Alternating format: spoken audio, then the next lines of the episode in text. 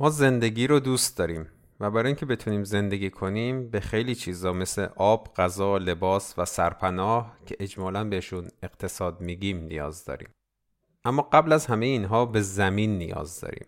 به زمینی که سالم باشه و درست کار کنه که بتونه نیازهای اقتصادیمون رو تأمین کنه. برنامه زمین از پادکست دموکراسی در کار تمرکزش بر تخریب محیط زیست، تغییر اقلیم، بحران آب، آلودگی هوا، خاک و آب و باقی مشکلات زمینه و به مسائلی می‌پردازه که دارن امکان زندگی در زمین رو تحت تاثیر قرار میدن.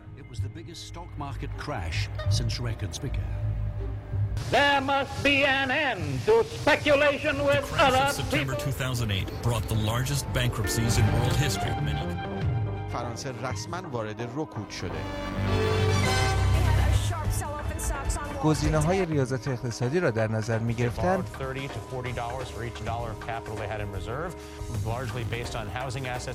سقوط بازارهای اروپا بود.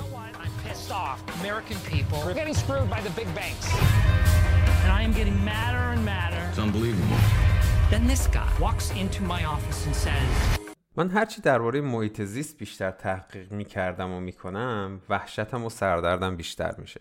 سالها پیش هم فکر می‌کردم اوضاع بده. این ورانور شنیده بودم میخوندم در مورد بحرانهای محیط زیست. فکر می‌کردم باید دولتها و نهادهای حامی محیط زیست این موضوع رو در اولویتهاشون قرار بدن. اما خب در مقابل موضوعات و مشکلات بزرگ بشری که اون موقع به ذهنم اونا مهمتر بودن مثل جنگ قتل و قارت و امپریالیسم و استعمار و استثمار طبقه کارگر و آزادی های مدنی نقض حقوق بشر افزایش بیعدالتی و شکاف طبقاتی و اینجور چیزا شاید تخریب محیط زیست هنوز اونقدر جلب توجه نمی‌کرد. شاید برای من اینطور بود. شاید اصلا یه موضوع سانتیمانتال هم حساب می‌شد تو جامعه.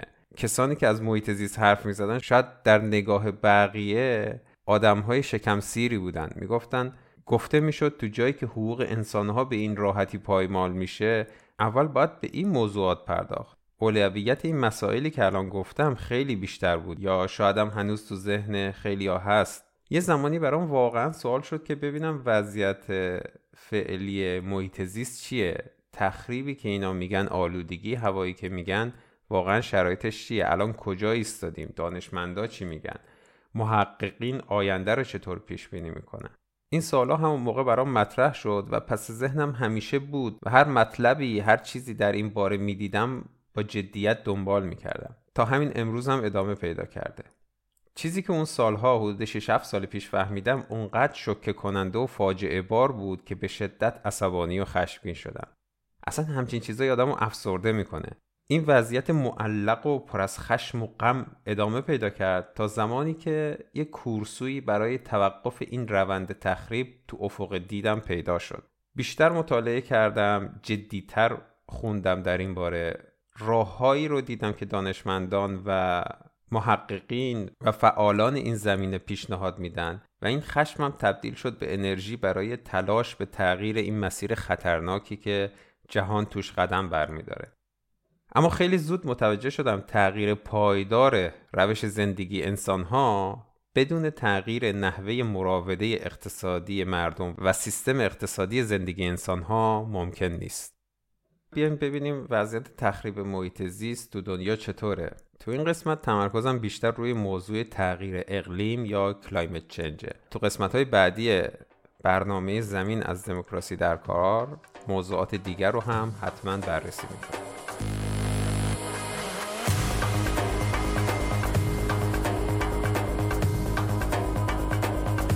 من برای تمام چیزهایی که اینجا می‌خوام بگم سعی می‌کنم منبع معرفی کنم و لیست این منابع رو هم در توضیحات پادکست و version طولانی ترش رو هم تو وبسایت دموکراسی در کار می‌ذارم.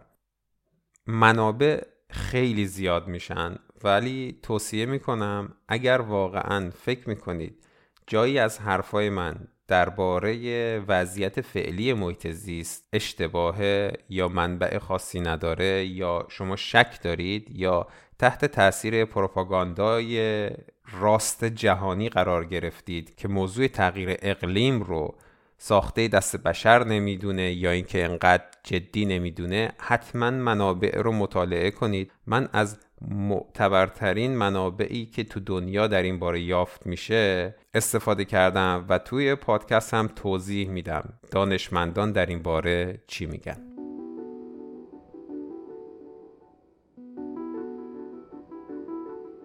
همونطور که خیلیاتونم شنیدید زمین داره گرم میشه. سالهای 2015 16 17 و 18 این چهار سال رتبه یک تا چهار گرمترین سالهای تاریخ کره زمین بر اساس داده های جمعآوری شده توسط اداره ملی اقیانوسی و جوی آمریکا و ناسا بودند. این گرم شدن منجر به بزرگتر و فجیعتر شدن بلاهای طبیعی میشن که خسارات ناشی از اونها در حال حاضر صدها میلیارد دلاره و این بدتر هم میشه. آب دریاها بالا میاد و خونه میلیون ها نفر میره زیر آب مهاجران و پناهندگان محیط زیستی بسیار بیشتری هم ایجاد میشن. همین الان هم کلی پناهنده تغییر اقلیم داریم که از خوشسالی و سیل و بالا اومدن آب دریاها فرار می‌کنن. همه اینا باید یه جای اسکان داده بشن دیگه.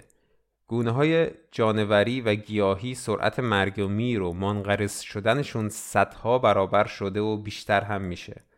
ما داریم به سرعت این تنوع جانوری و گیاهی رو از دست میدیم. مثل صخره‌های مرجانی اقیانوس ها که به شدت برای تنوع جانوری و اکوسیستم اقیانوس ها مهمن.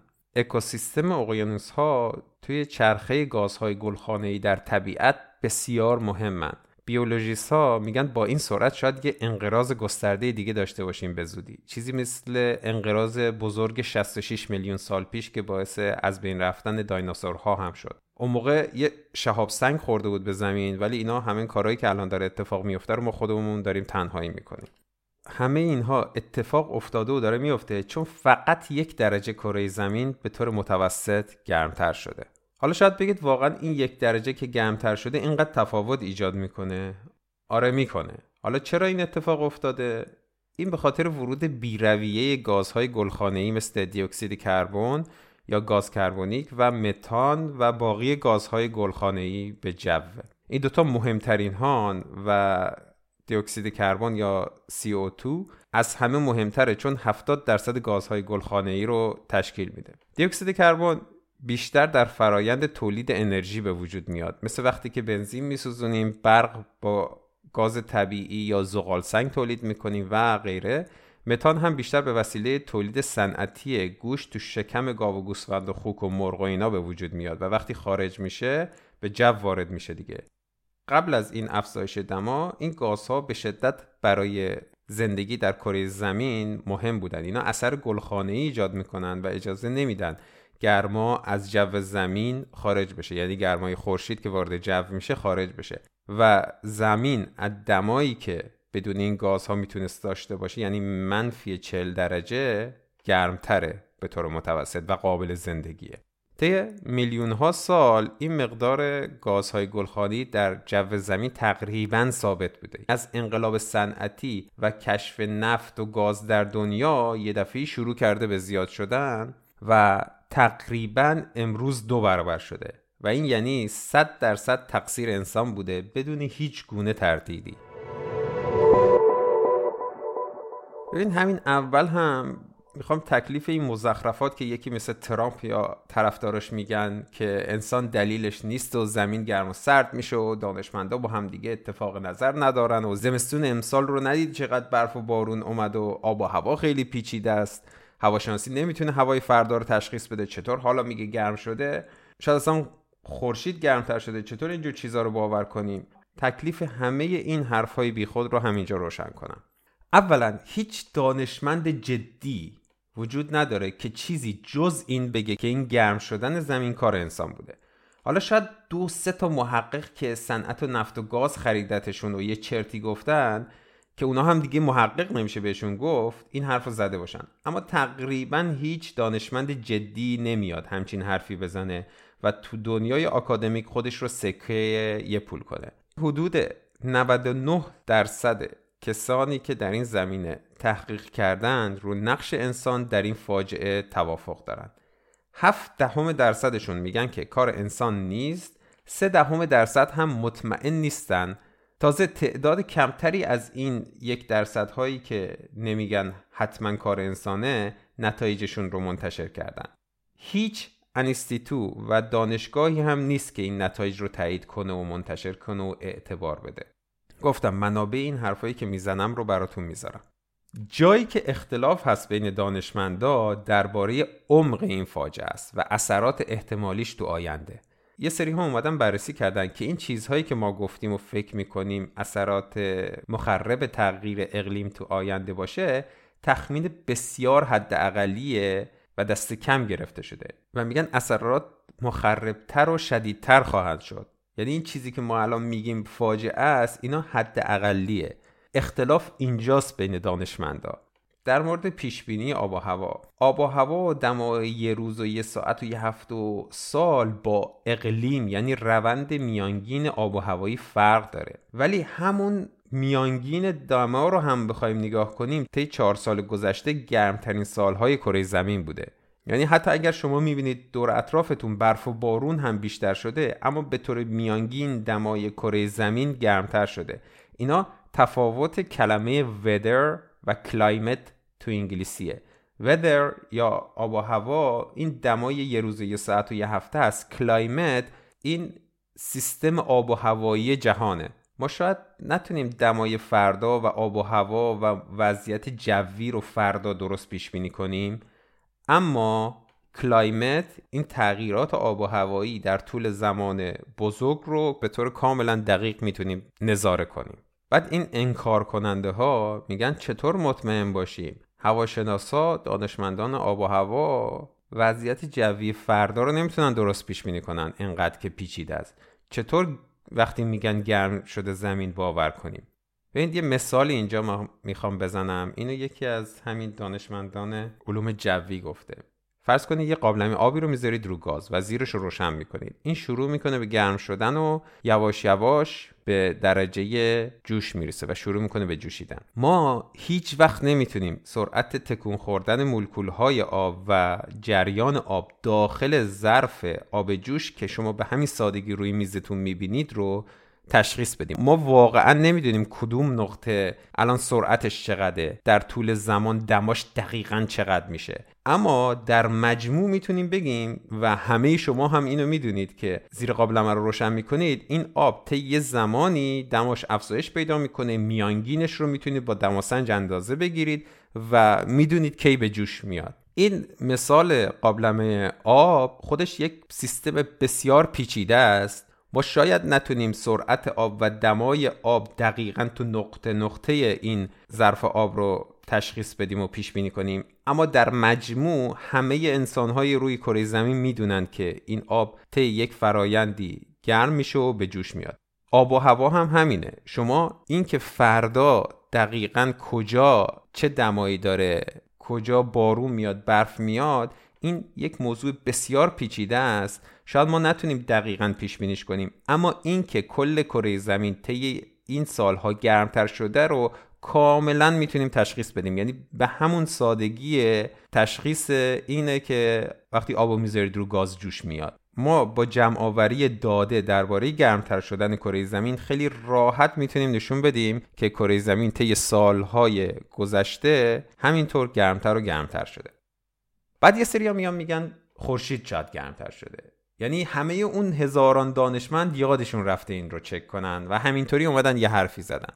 با دو دقیقه جستجو تو اینترنت می‌تونید ببینید که خورشید نه تنها گرمتر نشده بلکه اندکی سردتر هم شده. اصلا از ستاره شناس ها هم بپرسید میگن خورشید الان در جایی از عمرش قرار داره که به سوی افول میره. حالا شاید ما تو زندگیمون تو عمرمون اصلا نتونیم همچین چیزی رو خیلی تشخیص بدیم و ببینیم. اما مطمئنا گرمتر نمیشه. یعنی طی این سالهای 200 سال گذشته حتما گرمتر نشده.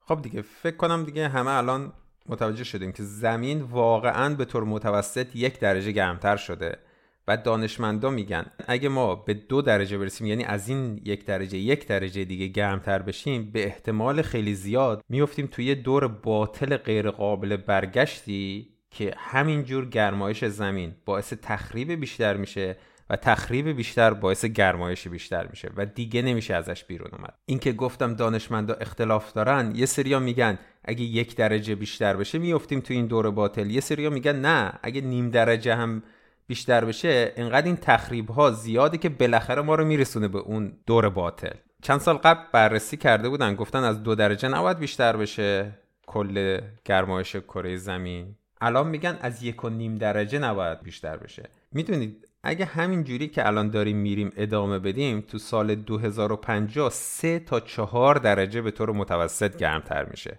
به طور متوسط یعنی فکر کن دمای تهران که بعضی وقتا به 42 3 درجه هم می‌رسید خیلی راحت می‌تونه به 47 8 درجه هم برسه. دمای اهواز خیلی راحت می‌تونه به 60 درجه هم برسه. تازه اگه بیشتر نشه. این رو برای این میگم که براتون ملموس باشه این افزایش دما یعنی چی.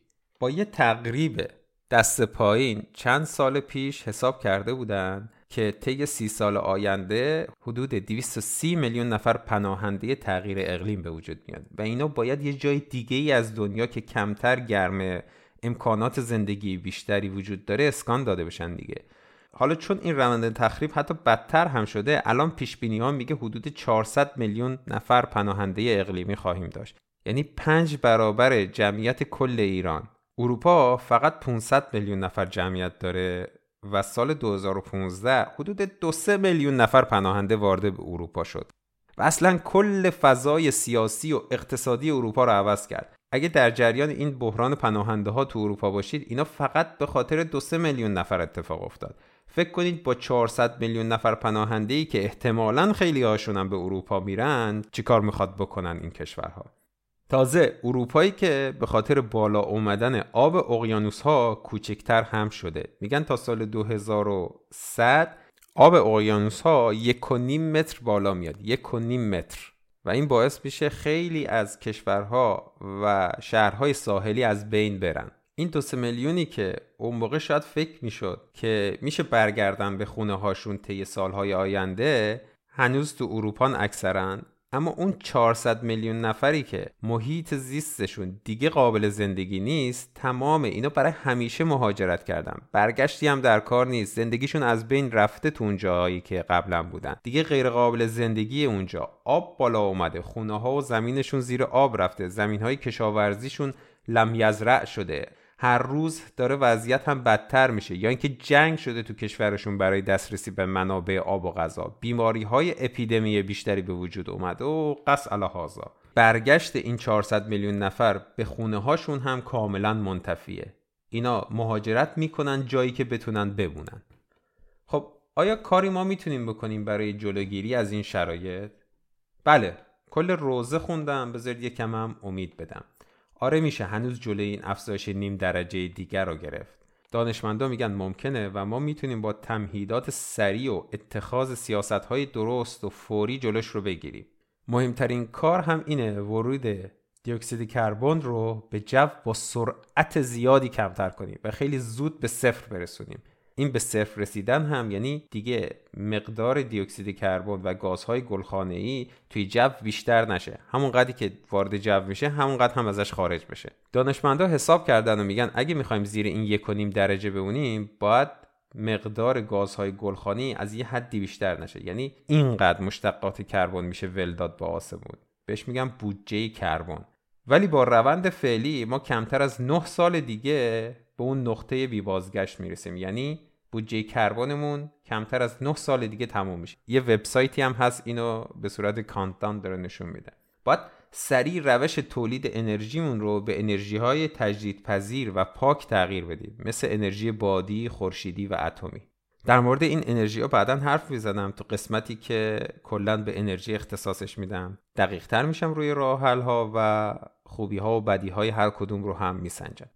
گفتم باید سریع روش تولید انرژیمون رو تغییر بدیم. یعنی بی خیال انرژی های نفت و گاز و زغال سنگ و کلا انرژی های فسیلی بشیم. و اینا یعنی باید بمونن توی زمین و هیچ وقت دیگه بیرون نیان و هیچ وقت دیگه استفاده نشن.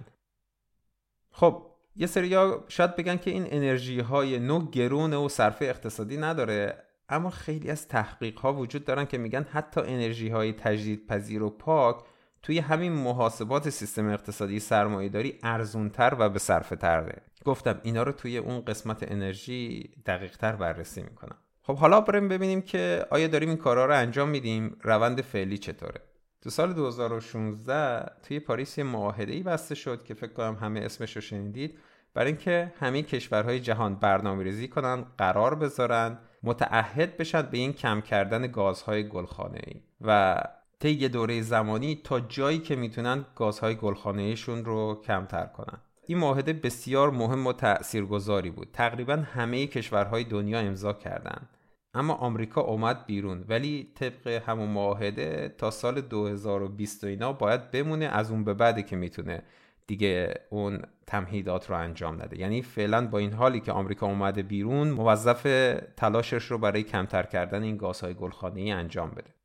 حالا بریم ببینیم کشورهایی که اینا رو امضا کردن دارن این کارها رو انجام میدن یا نه. من اینجا فقط دو تا از آلاینده ترین کشورها رو تو بحث میارم و خیلی وارد جزئیات نمیشم.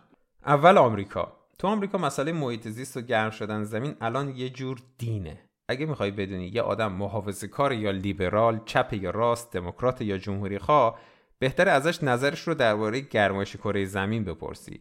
محافظه کارها و راستگراها و جمهوری ها دیگه امروز دلیل و منطق هم حالیشون نمیشه. ایمان به اینکه زمین گرم نشده یا شده و کار انسان نیست براشون شده مثل یه دین و بدون فکر کردن خیلی راحت میپذیرندش و تبلیغ می‌کنن. از رئیس جمهور و اعضای دولت و سنا و اینا بگیر تا دولت های محلی. مثلا تو زمستون که برف سنگین اومده بود تو جاهای مختلف آمریکا می‌گفتن پس کو این گرمایش زمین؟ همینقدر احمقانه. البته خیلی هاشون به دلیل منافع اقتصادی امروزشون این حرف رو می‌زنن که این رو هم توی قسمت های بعدی بررسی می‌کنیم. آمریکا به عنوان کشوری که مقصرترین توی این گرم شدن گروه زمین و یکی از بزرگترین تولید کننده های گازهای گلخانه‌ای همین امروزه به جای اینکه سردمدار انجام تعهدات محیط زیستی بشه از این پیمان اومد بیرون. به چه بهونه ای به این بهونه که اقتصاد آمریکا رو تحت تاثیر قرار میده و باعث میشه آمریکا نسبت به کشورهای دیگه رشد اقتصادیش کمتر بشه.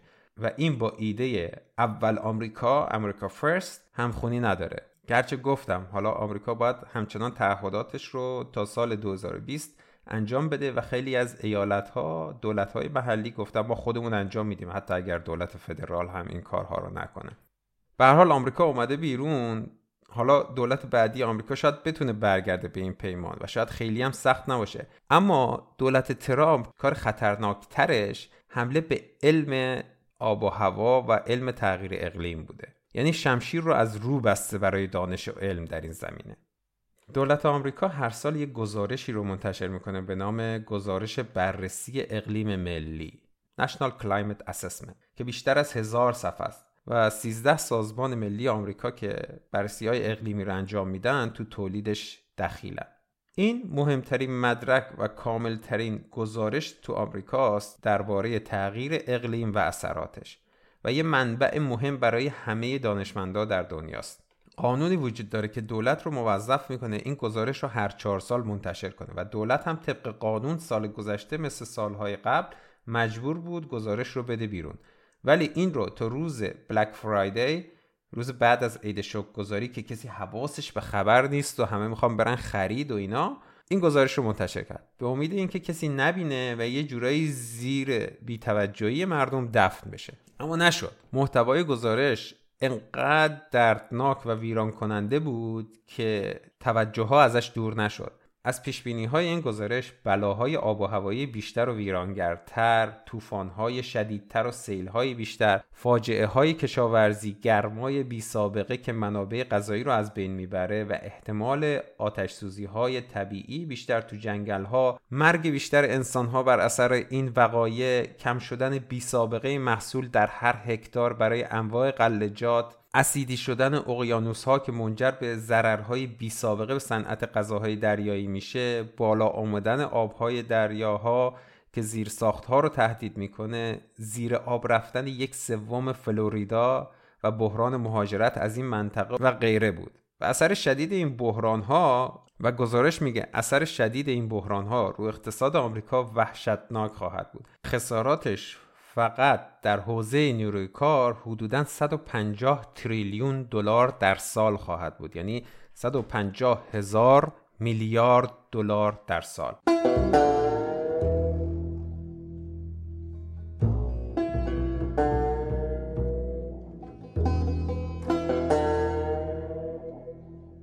خسارت طوفان ها هم در سال به 120 تریلیون دلار امکان داره برسه. یعنی در آخر قرن حاضر خسارت های ناشی از تغییر اقلیم تو آمریکا 10 درصد تولید ناخالص داخلی آمریکا خواهد 10 درصد. این خیلی زیاده. یعنی فکر کنید اقتصاد آمریکا هر سال 10 درصد کوچکتر میشه فقط به خاطر این جور خسارات. خلاصه نتایج این گزارش دقیقا تمام سیاست های دولت آمریکا رو زیر سوال می‌بره. سیاست هایی که به معنی واقعی هدفش تولید بیشتر گازهای گلخانه ایه سیاست هایی مثل از بین بردن مقررات در بخش های آلوده کننده محیط زیست مثل زغال سنگ و ممنوعیت هایی که دولت های گذشته برای استخراج زغال سنگ گذاشته بودن. مقررات EPA سازمان حفاظت محیط زیست آمریکا برای محدود کردن امیشن خودروهای تولیدی امیشن هم یعنی گازهای خروجی از خودروهای تولیدی. برای محدود کردن این امیشن های خودروهای تولیدی و مصرف سوخت خودروها در هر کیلومتر و مقررات سفت و سخت امیشن و آلودگی نیروگاه های سوختی آینده اینا همه برداشته شده. مقررات حفاظتی از زمین های ملی و منابع آب رو هم دارن شل می‌کنن که یه جورایی تشویق بشه و تلاش بیشتری بشه برای استخراج نفت و گاز توی آمریکا. که این استخراج هم به روش فرکینگ انجام میشه که بهرهوریش بسیار پایینه که این رو هم توی قسمت انرژی بخش زمین توضیح میدم. یعنی این گزارش داره میگه این سیاست هایی که دولت ترامپ اتخاذ کرده برای قوی تر کردن اقتصاد آمریکا به اصطلاح در اصل به دلیل آسیب های محیط زیستی که می‌زنه ضربات جبران ناپذیر رو به اقتصاد آمریکا می‌زنه و ضعیفترش می‌کنه. وقتی که گزارش اومد بیرون اول خود ترامپ گفت من باور نمی‌کنم و باقی دولت هم تا تونستن شروع کردن این گزارش رو محو یا اعتبار یا انکار کنن. ولی در نهایت وقتی این چیزها رو دیدن تصمیم گرفتن دیگه این اشتباه رو تکرار نکنن. اشتباه انتشار یه همچین گزارشی. توی تغییرات دولت یه سری ها اومدن که هدفشون تخریب علم محیط زیست بود. یه لابیگر صنعت زغال سنگ شد رئیس EPA سازمان حفاظت محیط زیست آمریکا و وزیر امور داخلی هم یه لابیگر صنعت نفت شد. اینا برای سیاست مدار شدن که نیومده بودن. اینا کسانی بودن که می‌دونستن چطور میشه یه سری سیاست ها رو هوشمندانه تنظیم کنند که به نفع صنعت خودشون باشه و علم محیط زیست رو هم تحت شعا قرار بده. و دیگه این گزارش اینطور منتشر نشه. چون این گزارش می‌شد یه نقشه راهی باشه برای فعالان محیط زیست که سیاست های ضد محیط زیستی آمریکا رو به دادگاه بکشن و دقیقا جلوش رو بگیرن. این گزارش یه فاجعه بود برای دولت ترامپ. اینا که نمی‌تونن قانون رو عوض کنن چون کنگره دست دموکرات هاست. اگه دست جمهوری خواهان بود هزینه سیاسی عوض کردن این قانون احتمالا خیلی زیاد بود. اینا که دیدن نمی‌تونن قانون رو عوض کنن بعد علم محیط زیست رو هم که نمیشه به این سادگی و زودی عوض کرد پس تصمیم گرفتن دفعه بعد گزارش تا جایی که میشه و تا جایی که کسی صداش در نمیاد اطلاعات کمتری رو داشته باشه. مثلا یه بخشنامه کردن که گزارش نمی‌تونه بیشتر از سال 2040 رو پیش بینی کنه و این الان داره اتفاق میفته بعد تو گزارش ها پیش بینی ها اکثرا اینطوره که بدبینانه ترین حالت رو مطرح می‌کنن و خوشبینانه ترین حالت رو و چند سناریوی میانی. میگن اگه همه همتمون رو بذاریم این میشه اگه هیچ کاری نکنیم این و یه چیزایی بین اینا.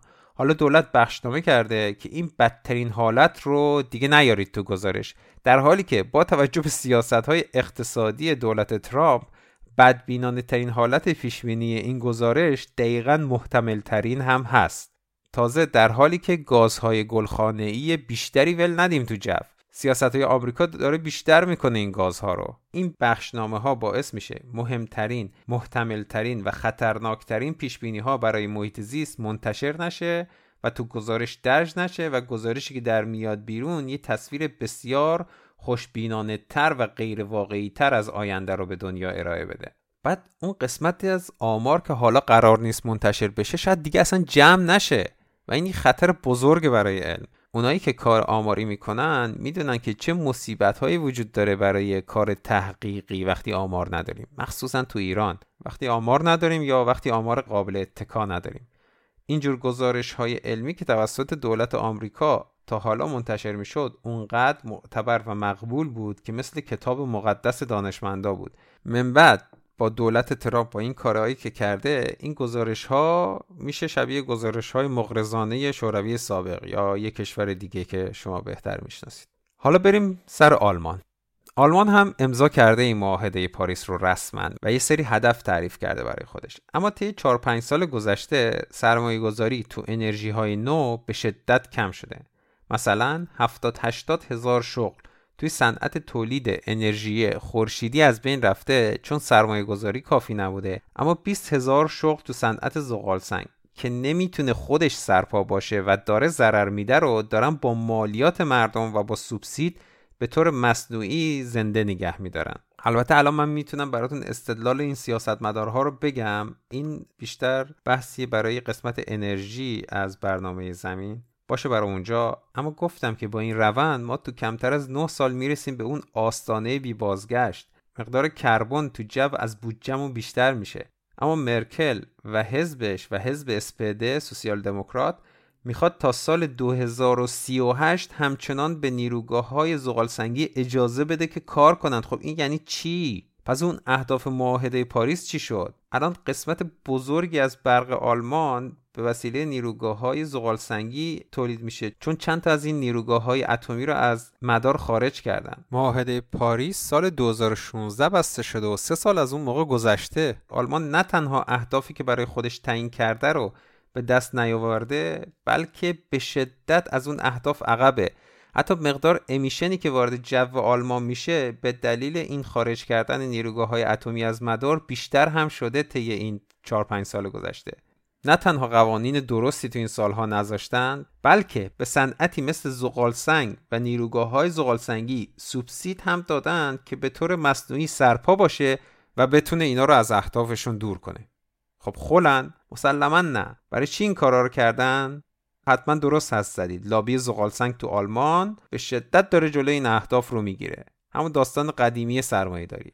مثلا شرکت RWE یا RWE صاحب این نیروگاه های زغال سنگی طی چند سال گذشته اینور و اونور به حزب مرکل پولای کلانی رو داده.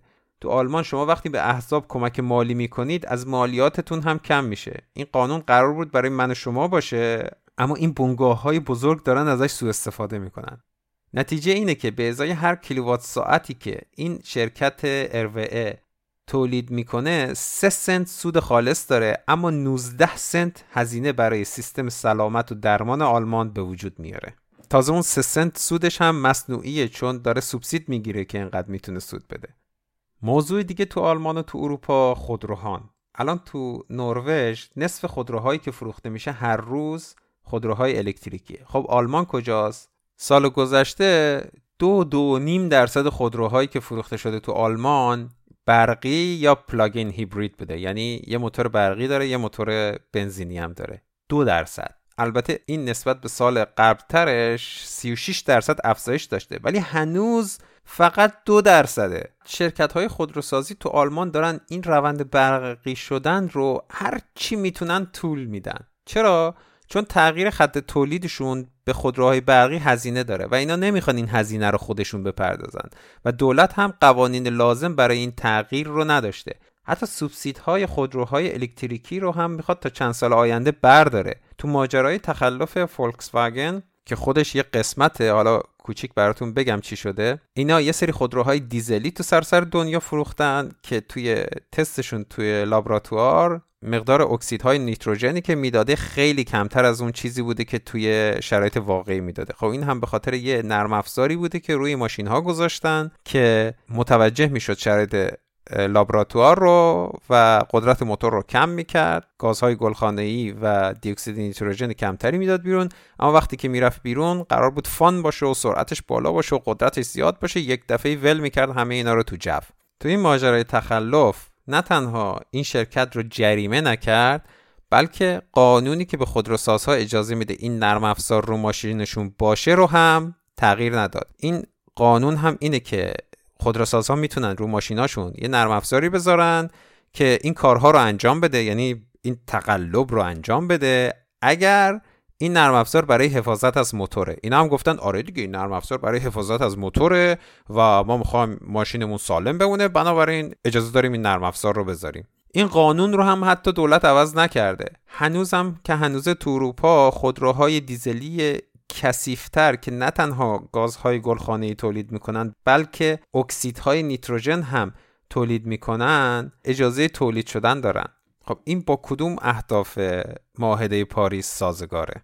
دانشمندای آلمانی یعنی 26 هزار دانشمند آلمانی یه نامه نوشتن به احزاب میگن سرعت این تمهیدات محیط زیستی و بودجه این کارا تو آلمان باید پنج برابر بشه وگرنه آینده سیاره زمین سیاه سیاه خواهد بود. اما خب دولت چیکار داره می‌کنه؟ نه اقتصادی نیست. نه پول نداریم. صنعت زغالسنگ 20 هزار تا شغل توش داره اینا رو نباید از بین ببریم. نیروگاه های زغال سنگی تا سال 2038 باید تو مدار باشن زودتر نباید از بین برن. اینکه چرا همچنان به اینجور آدم ها مردم رأی میدن فقط از ناآگاهی به وجود میاد. چند وقت پیش توی آلمان یکی از این یوتیوبرها یه ویدیو گذاشت درباره این حزبهای اصلی حاکم در آلمان طی سالهای گذشته.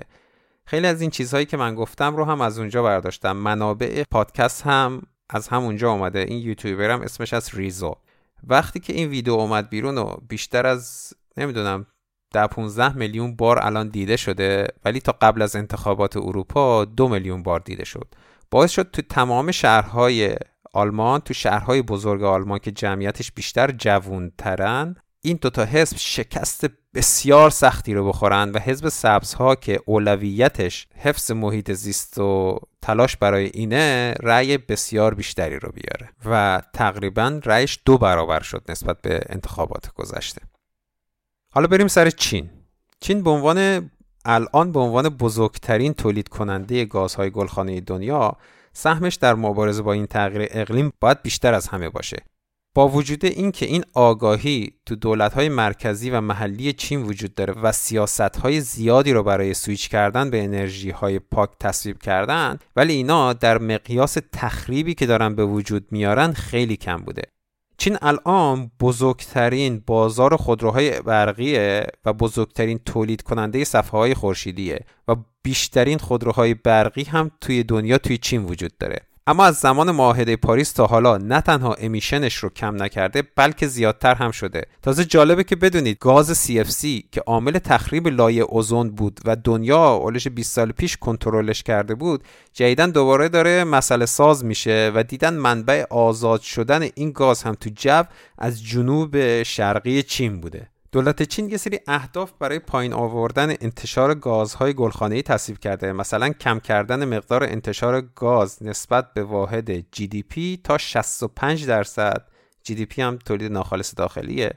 تا سال 2030 این اهداف معاهده پاریس هم هست. یا یه هدف دیگه ای دولت چین داره افزایش 4.5 میلیارد متر مکعبی حجم جنگل ها تا سال 2030 این هم از اهداف معاهده پاریس بوده. یا افزایش سهم انرژی های نو به 20 درصد تا سال 2030 گرچه این اهداف طی یک دو سال گذشته بهینه تر هم شدن یعنی گفتم ما زودتر باید به این اهداف برسیم و هدفها رو یک کمی بهترش کردن اما با توجه به فاجعه پیش رو که تخمین های جدید می‌گفت باید تلاشمون رو خیلی زیادتر کنیم هنوز اهدافی که تو چین دیده شده اصلا ابدا به کاری که لازمه بکنن نزدیک نیست. تازه اگه به این هدف ها برسن که تو این رسیدن هم خیلی حرف وجود داره. هدف گذاشتن انتشار گازهای گلخانه‌ای به ازای واحد جی دی پی رو 60 درصد کم کنن. تا سال 2030 با رشد متوسط چین که هر سال 6 7 درصده اگر به این اهداف هم برسن یعنی حداقل 10 درصد قرار گازهای گلخانه‌ای بیشتری تولید کنن. بعد تا سال 2030 فقط قرار 20 درصد انرژی ها از منابع پاک تولید بشن. یعنی تو اون سال با توجه به رشد اقتصادی چین اگه ادامه پیدا کنه نسبت به امروز اقتصاد چین دو برابر میشه. و اگه فقط 20 درصد انرژیش رو از انرژی های پاک تولید کنه نسبت به امروز باز هم بسیار بیشتر امیشن وارد جو می‌کنه.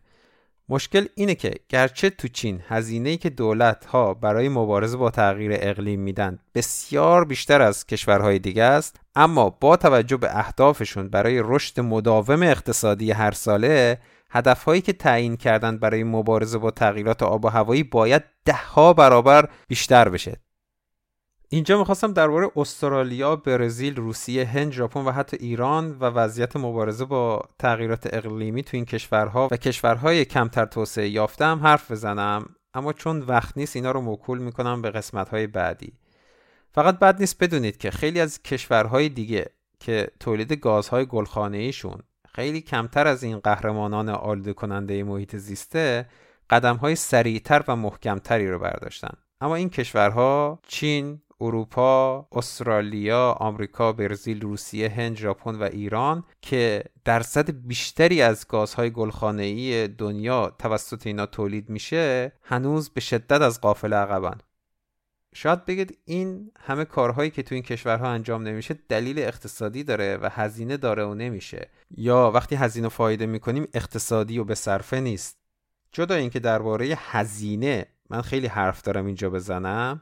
هزینه رو اصلا چجوری حساب می‌کنید؟ بررسی های همه دانشمندانی که تو دنیا توی این موضوع تحقیق می‌کنند توی کنفرانس هیئت بین دولتی تغییر اقلیم IPCC دستبندی و جمع شده. این دستبندی میگه که با اوضاع فعلی دمای زمین در سال 2030 حتما به بالای 3 درجه گرمتر می‌رسه و این یعنی تریلیون ها دلار هزینه برای دولت ها برای جبران کردن خسارت ها و بلاها و فجایع ناشی از تخریب محیط زیست. این یعنی از لحاظ اقتصادی تو همین سیستم سرمایداری هم برای ما بهتره که هر چی داریم بودجه بدیم به این مبارزه که این هزینه های تخریب رو هرچه کمتر و پایینتر نگه داریم.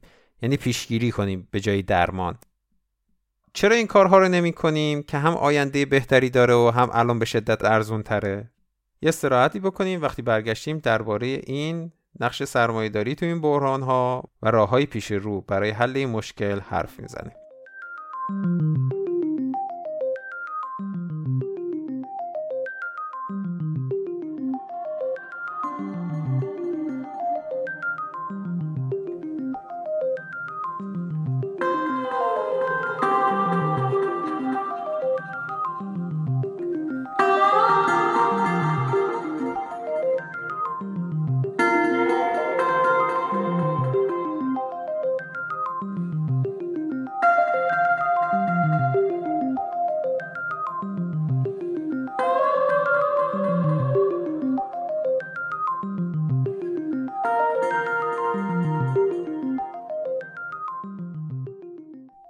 وقتی درباره نقش سرمایهداری در این بحران گرمایش زمین حرف بزنیم اولین چیزی که باید بهش اشاره کنیم این نیاز و تقاضای سیستم برای رشد بیپایان اقتصادیه. تو سیستم سرمایهداری اگه پادکست های ما رو دنبال کرده باشید می‌دونید که رشد اقتصادی چیزی که سیستم از شما از بنگاه های اقتصادی از همه کشورها و همه انسانها انتظار داره. تمام آمارها رو هم بر اساس رشد اقتصادی میسنجند امسال فلان کشور چقدر رشد کرده این شرکت رشدش نسبت به سال قبل چقدر بوده و رشد هم یعنی فقط درآمد بیشتر سود بیشتر تولید ناخالص داخلی بیشتر جی دی پی بیشتر. این علاقه شدید به رشد اقتصادی یا این اتش شدید بعد از دوران رکود بزرگ و طی جنگ جهانی دوم نطفهش بسته شد. با به جنب و جوش اومدن پیشرفته ترین کشور دنیا بعد از جنگ آمریکا شد سلطان بیرقیب علم و صنعت و ثروت تو دنیا. داستان این روند رو تو دو سه قسمت دموکراسی در کار توضیح دادم. اگه دوست دارید می‌تونید قسمت های چهارم و پنجم دموکراسی در کار رو گوش بدید که به تفصیل در این باره صحبت کردم. بعد از جنگ تو اون سالها و حتی تا اوایل دهه هفتاد هر سال شاهد رشد اقتصادی بزرگ تو آمریکا بودیم و به نظر می‌رسید آمریکا راز پیشرفت رو پیدا کرده. رشد اقتصادی که تا قبل از جنگ یکی از اهداف اقتصاددانها بود بعد از جنگ شد سرلوحه کار علم اقتصاد سرمایداری تو دنیا و مهمترین عامل تعیین کننده اصول سیاسی کشورها. افزایش شدید جمعیت بیبی بوم رو هم داشتیم توی اون سالها تو آمریکا. افزایش نیروی کار داشتیم. بهرهوری افزایش پیدا کرد. تکنولوژی افزایش پیدا کرد.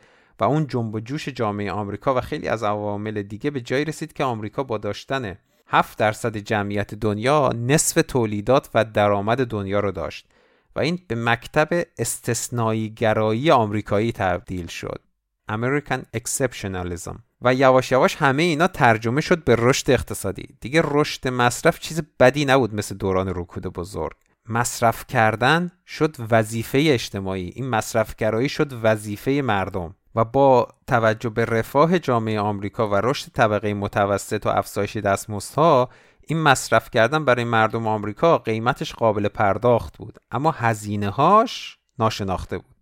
این رشد رو ما تو خیلی از زمینه های دیگه هم که مرتبط با اقتصاده تو اون سالها داشتیم و از بعد از جنگ جهانی دوم تا همین الان هم ادامه پیدا کرده رشد جمعیت، رشد مصرف آب و مواد معدنی، رشد تولید و مصرف نفت و گاز و منابع فسیلی، رشد تخریب محیط زیست، رشد تولید گازهای گلخانه‌ای و در نهایت رشد دمای متوسط کره زمین.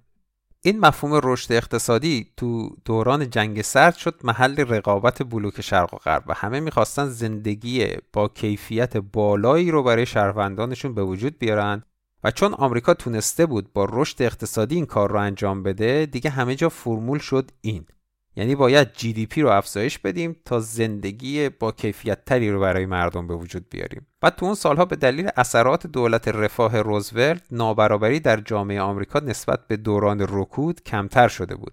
اما سالهای بعد از جنگ این کاهش نابرابری رو هم انداختن گردن رشد اقتصادی نه تمهیدات عدالتی که دولت اتخاذ کرده بود. و چون هرچه از دهه 60 70 میگذشتیم نابرابری داشت بیشتر می‌شد اقتصاددانها مخصوصا اقتصاددانهای آمریکایی افزایش رشد اقتصادی رو برای درمان نابرابری فزاینده تو جامعه هم پیشنهاد می‌دادند یا اینکه به این روش از زیر جواب درست پیدا کردن برای مشکلات آمریکا در می‌رفتن. اما هرچه رشد اقتصادی بیشتر شد این نابرابری هم بیشتر شد و تا همین امروز هم ادامه پیدا کرده. تو دهه هفتاد با افزایش قیمت نفت و رکود تورمی جامعه جهانی و آمریکا که باعث تولید نظریه نیولیبرالیسم هم شد اقتصاد این خماری و اتش سیاستمدارها و اقتصاددانهای آمریکایی به رشد اقتصاد باعث شد حالا که دیگه صنعت و کشاورزی کششی براش باقی نموده برای رشد رشد اقتصادی رو تو جای دیگه به وجود بیارن. پس شروع کردن به مقررات زدایی تو بازارهای مالی و این دست سوداگران رو باز کرد به نوآوری و سوداگری و سفت بازی تو این بازارهای مالی. بازارهای مالی شروع کردن به رشد کردن رشد اقتصادی افزایش ثروت. اما رشد تو خالی که ما بهش حباب میگیم. چیزی که چندین بار ترکیده و نشون داده شده حبابه ولی هر بار که ترکیده گفتن نه این بازار آزاد واقعی نبود. این نیولیبرالیسم واقعی نبود. و از اینجور استدلال ها و نسخه هایی رو در همون قالب پیچیدن که باید بیشتر مقررات زدایی کنیم بازار رو آزادتر کنیم. همین امروز هم کلی از به اصطلاح رشد اقتصادی آمریکا رشد اقتصادی غیر واقعی و تولید ثروت تو خالی تو بازارهای مالیه. تو بازارهای مالی وقتی که رشد به وجود میاد رشد اقتصادی به وجود میاد یه سری آدم ها ثروتمندتر میشن تعداد زیادی از آدم ها فقیرتر میشن. این ایده رشد اقتصادی این شکلی از طریق سیستم های مالی به وسیله بانک جهانی و سازمان تجارت جهانی و صندوق بین المللی پول و باقی سازمان های سیاسی و مالی دنیا به تمام دنیا صادر شد. دیگه به کشورها وام نمی‌دادند مگر اینکه هزاران تمهید بیاندیشند برای رشد تولید ناخالص داخلی. و این همواره همراه بود با سیاست های ریاضت اقتصادی کم کردن تصدیگری دولت کوچیک کردن دولت و قانون زدایی از بازار. این GDP شده معیار پیشرفت جامعه ها و حتی معیار سنجش شادی و رضایت در جوامع. حالا این بحث رو دیگه خیلی باز نمی کنم اما این رشد اقتصادی به نابرابر شدن جوامع منجر شده. و حتی این افزایش مصرفگرایی هم به شاد بودن مردم کمک نکرده. اما چیزی که همیشه و همه جا تو دنیا بدون حتی یک استثنا با رشد اقتصادی همراه بوده رشد تخریب محیط زیست بوده. به معنای واقعی کلمه تو همه کشورهایی که رشد اقتصادی داشتیم تخریب محیط زیست هم داشتیم. هیچ جا بدون تخریب محیط زیست رشد اقتصادی به وجود نیومده. یعنی این رشد اقتصادی فقط با استثمار نیروی کار و استثمار طبیعت به دست اومده.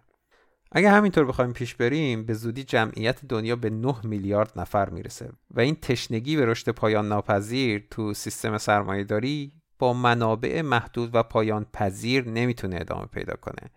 منابع جهان محدوده و سرمایهداری بالاخره یه جایی متوقف میشه. چون منابع دیگه ای نیست و همون منابع محدود دیگه به دست کسانی می‌رسه که ابزار به دست آوردنشون رو دارن. یعنی سرمایه دارن. اونا در جستجوی منابع بیشتر محیط زیست رو بیشتر تخریب می‌کنن و این تخریب نابرابری رو بیشتر می‌کنه. تخریب طبیعت منجر به بلاهای طبیعی بیشتری میشه و همونطوری که افزایش درآمد تو جامعه به طور مساوی پخش نمیشه. اثرات این تخریب طبیعت هم به طور مساوی پخش نمیشه. هر چقدر شما ثروتمندتر باشید از اثرات تخریب زمین بیشتر در امانید. و بالعکس. این بلاهای طبیعی نابرابری موجود تو دنیا رو bold می‌کنه highlight می‌کنه بزرگتر می‌کنه. همین الان هم بیشتر از 300 400 میلیون نفر در جهان در معرض بلاهای طبیعی هستند. همین مهاجرت های بی سابقه از گواتمالا به آمریکا قسمت اعظمش به خاطر همین بلاهای طبیعیه. این 300 400 میلیون نفر در معرض بلاهای طبیعی بیشتر تو کشورهای فقیرتری هستند که اتفاقا تو تخریب محیط زیست و افزایش گازهای گلخانی سهم به مراتب کمتری داشتند.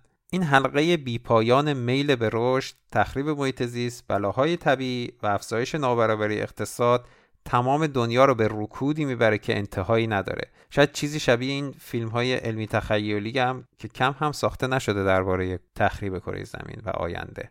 این روند سریعتر هم میشه با سیل حجوم پناهندگان اقلیمی به کشورهای ثروتمندتر و جنگ های متعدد تو دنیا بر سر منابع طبیعی.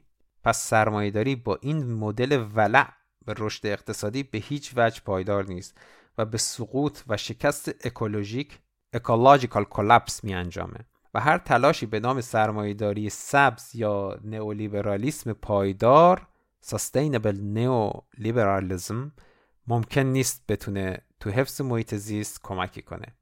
این عبارات هم خود متناقضن. این گزاره که جامعه رشد می‌کنه زمانی که افرادش دنبال نفع شخصی باشند و دولت به مراودات بین اینها کاری نداشته باشه و بذاره بازار جادوش رو به کار بگیره نادرستی و ناکارآمدیش اثبات شده و تو سالهای بعد واضحتر هم میشه. درباره این گزاره و اون دو عبارت خود متناقض هم تو قسمت های بعدی برنامه زمین از دموکراسی در کار دقیقتر بحث خواهیم کرد. تو شرایط فعلی وظیفه ما بیشتر از اینکه اکولوژیکی باشه اقتصادی و سیاسیه. باید ساختار جامعه از این شکل مقدس شدن نفع شخصی عوض بشه. باید گذر کنیم از این فلسفه خراب ترجیح سود و منفعت شخصی و این سیستم اقتصادی مبتنی بر رشد بیپایان رو عوض کنیم. باید از این بنیادگرایی بازار عبور کنیم. البته اگه این مؤمنین به بازار آزاد و این ارزشی های نئولیبرالیسم بذارن. باید دموکراسی رو به محیط کار بیاریم و دموکراسی مستقیم تری رو توی سیستم سیاسی وارد کنیم. وگرنه این وسط گوشت قربونی من و تو قشر تولید کننده دنیاست. تو قسمت های بعدی بیشتر درباره روش ها و پیشنهادهای اقتصاددان ها و فعالین محیط زیست صحبت می‌کنم. درباره تمهیدات فنی که باید اتخاذ بشه برای جلوگیری از گرم شدن زمین درباره انرژی های جایگزین و پاک و اینکه مشکلاتشون و خوبی هاشون چیه حرف می‌زنم. درباره امکان مبارزه با تخریب محیط زیست به وسیله خود سیستم سرمایهداری حرف می‌زنم و میگم چرا این تمهیدات پیشنهادیشون محکوم به شکسته. به موضوعات مختلف تخریب محیط زیست با جزئیات وارد میشه و نقش بنگاه های سرمایهداری تو این تخریب ها رو توضیح میدم و کلا هر بحثی که مرتبط به تخریب محیط زیست باشه مرتبط به زمین در حال احتضارمون باشه در برنامه زمین پادکست دموکراسی در کار منتشر میشه. تو این برنامه ویژه دموکراسی در کار موضوع زمین و امکان زندگی روش رو به عنوان یکی از نقاط تمرکز اصلی پادکست در میارم چون این زمین زیبامون وضعیت بسیار خطرناکی داره و بدون زمین کل حرف هامون درباره اقتصاد، عدالت، آزادی، برابری و دموکراسی باد هواست.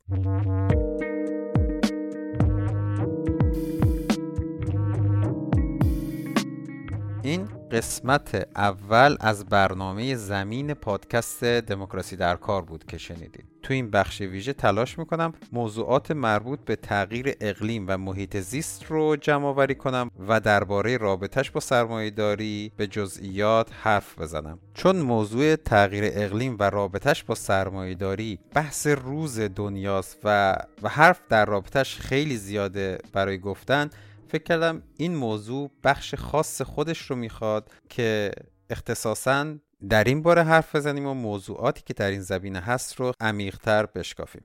توی منابع این پادکست هم یه سری منابع مختصر معرفی می‌کنم. یه چند تا ویدئو یا پادکست معرفی می‌کنم. اما لیست منابع گسترده رو توی وبسایت می‌ذارم. آدرس وبسایتمون هم هست کار سعی می‌کنم برای همه گزاره هایی که توی پادکست استفاده کردم منبع معرفی کنم و به صورت لینک براتون بذارم که با یک کلیک بتونید برید منبع اصلی رو خودتون ببینید.